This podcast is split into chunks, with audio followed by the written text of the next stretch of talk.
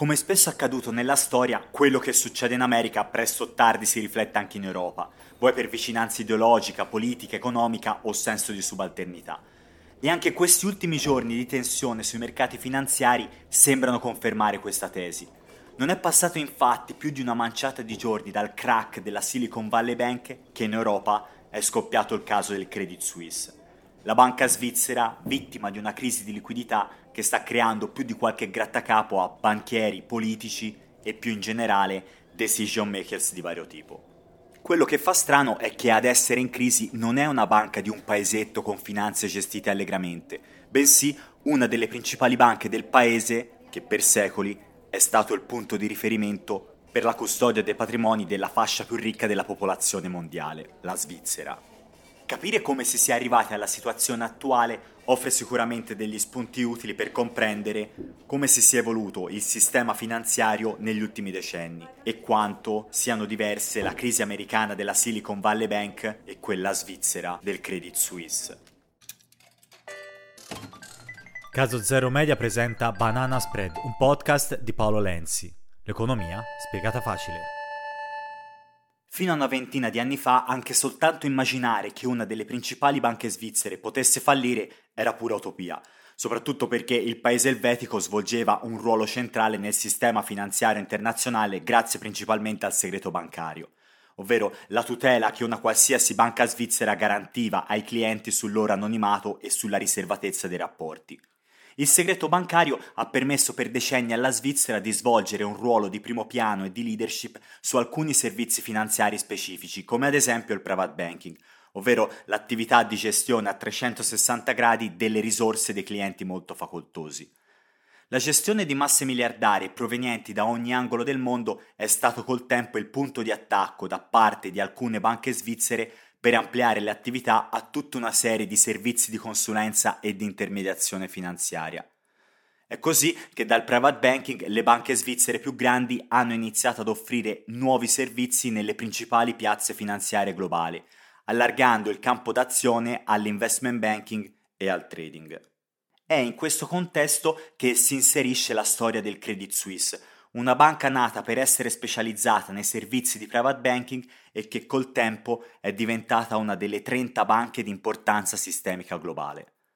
Una banca quindi che gioca un ruolo importante negli schemi e nelle logiche del sistema finanziario, ma che negli ultimi mesi si è ritrovata in uno stato di crisi di liquidità e di fiducia per tutto quello che gli è successo negli ultimi anni perché di scelte sbagliate, di scandali, di investimenti fallimentari, condotte illecite, ce ne sono state davvero tante, e forse è davvero un miracolo se la banca è arrivata in vita fino ai giorni nostri.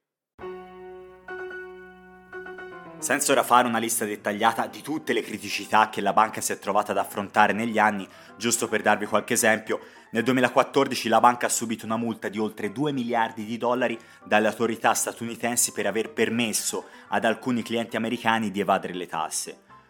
Nel 2021 poi la banca ha perso oltre 5 miliardi per l'investimento in un fondo americano e altre centinaia di milioni di dollari per investimenti sbagliati in una società australiano-britannica, la Green Seal, che sarebbe fallita di lì a poco. Ma oltre a questo poi ci sono storie di spionaggio tra i vertici aziendali, perdite significative nella gestione delle posizioni in derivati, fondi neri per riciclo di soldi in Mozambico e attività di trading periodicamente in perdita.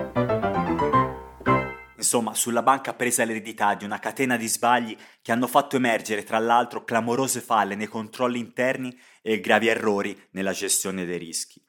Tutti questi accadimenti contribuiscono a creare l'immagine di una banca che pur diventando negli anni di respiro internazionale ha perso col tempo le sue radici svizzere, guidata da persone che probabilmente hanno dato la precedenza al profitto a discapito della prudenza. In questo contesto a poco o niente è servito l'aumento di capitale da oltre 4 miliardi di franchi lanciato nei mesi scorsi per raccogliere le risorse necessarie per rilanciare il business della banca. Negli ultimi mesi, infatti, i correntisti della banca, sfiduciati da tutti questi sbagli e errori dell'istituto, hanno ritirato molti depositi, spostandoli in altre banche reputate più sicure, con la conseguenza che i soldi raccolti in aumento di capitale si sono volatilizzati molto velocemente. Quello che poi è successo negli ultimi dieci giorni ha ulteriormente accelerato la crisi. Il 14 marzo scorso, infatti, la società di revisione PwC ha inflitto un colpo semi-mortale alla banca, comunicando di aver individuato debolezze nei controlli di rendicontazione finanziaria e mettendo quindi in dubbio la bontà dei numeri di bilancio. Da qui è scoppiato il finimondo. Per prima cosa, il principale azionista della banca, la Saudi National Bank, ha affermato che non avrebbe investito altre risorse nel Credit Suisse in caso di necessità di liquidità. Poi la Banca Centrale Svizzera, per evitare una irreversibile crisi di fiducia a seguito delle affermazioni della Saudi National Bank, è dovuta intervenire mettendo a disposizione della banca elvetica una linea di credito da 50 miliardi di franchi per sostenere le attività della banca. Infine, il colpo di scena che si è realizzato in appena due giorni nel fine settimana scorso. UBS, la principale banca svizzera, sotto la pressione del governo svizzero, della Banca Centrale Elvetica e dell'autorità di vigilanza finanziaria, attraverso una trattativa lampo per impedire il propagarsi della crisi, ha comprato il Credit Suisse per 3 miliardi di franchi, decretandone ufficialmente la fine di questa vicenda. In appena dieci giorni quindi si è passati dai timori per il fallimento al sollievo per l'intervento della Banca Centrale Svizzera fino all'acquisto da parte di UBS delle attività del Credit Suisse.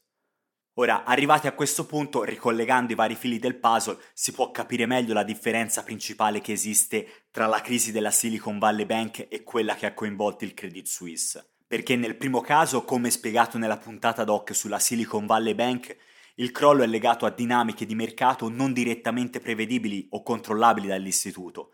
Nel caso del Credit Suisse invece la crisi è figlia di errori, scelte disastrose, illeciti e investimenti imprudenti.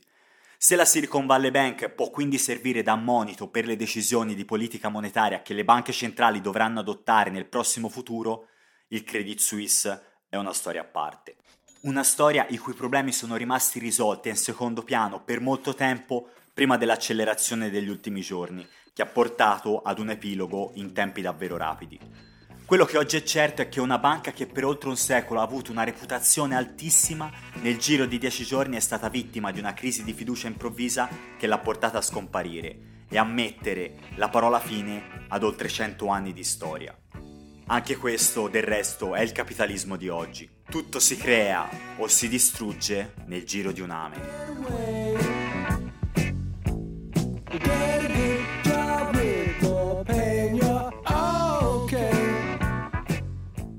Banana Spread è un podcast di Paolo Lenzi prodotto da Caso Zero Media. Se hai una domanda scrivici a bananaspread2022-gmail.com. Per restare aggiornato continua a seguirci sulle principali piattaforme di streaming e sulla pagina Instagram di Caso Zero Media.